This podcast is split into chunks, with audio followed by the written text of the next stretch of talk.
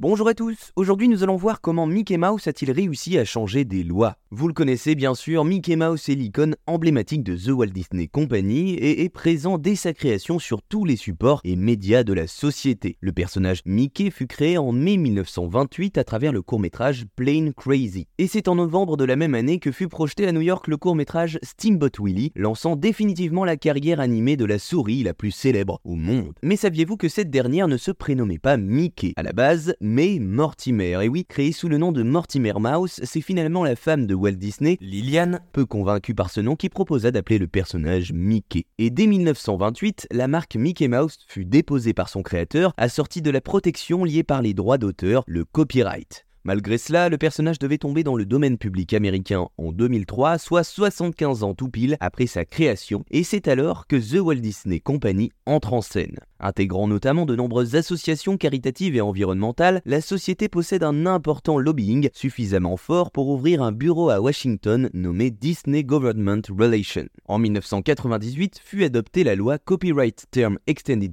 Act afin d'étendre la protection des droits d'auteur de 75 à 95 ans. C'est ainsi que cette loi porte le surnom de loi de protection pour Mickey Mouse au vu de la coïncidence avec le personnage de dessin animé le plus lucratif au monde.